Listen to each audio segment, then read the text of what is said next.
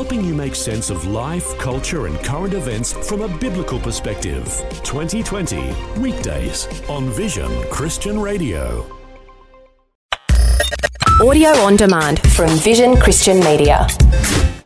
Exploring faith and the future.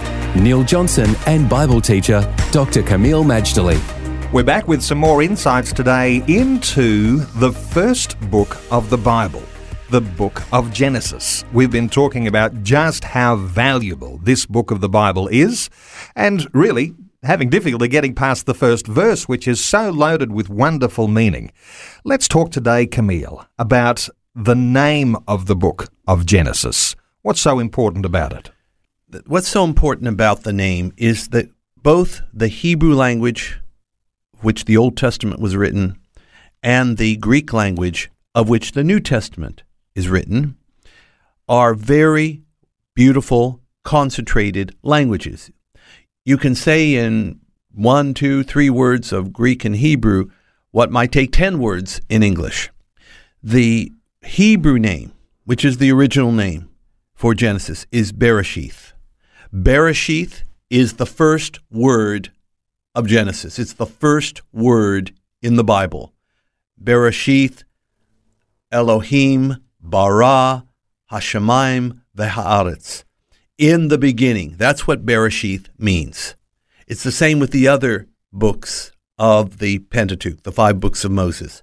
In the Hebrew, the first word of those books happens to also be the name. Therefore, Bereshith, as I said, means in the beginning. But of course, we don't call Genesis Bereshith. We call it Genesis because Genesis is the Greek name. Remember, the Bible was translated into Greek before the time of Christ, and it was the Greek version of the whole Bible, or actually of the Old Testament, we believe the Apostle Paul used, of course, in writing the New Testament.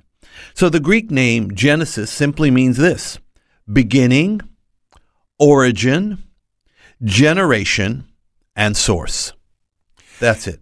Kameel, with our Western way of thinking compared to an Eastern way of thinking, are we missing some of the richness because we're looking at an English translation of the Bible?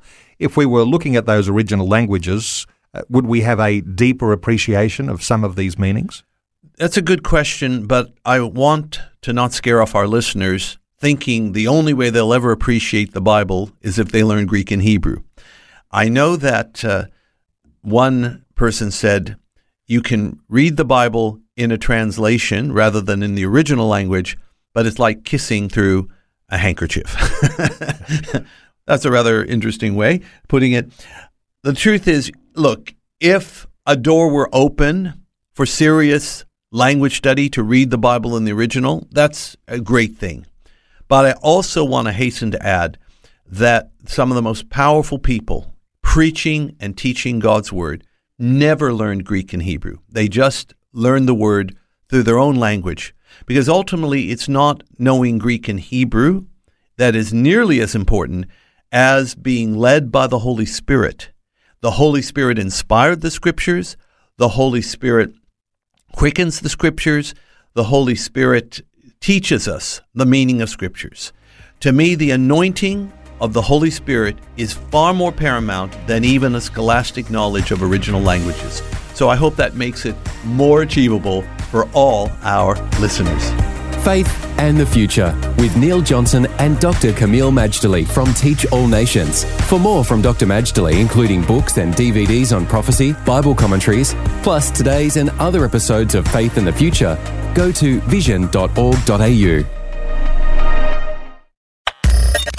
Thanks for taking time to listen to this audio on demand from Vision Christian Media. To find out more about us, go to vision.org.au.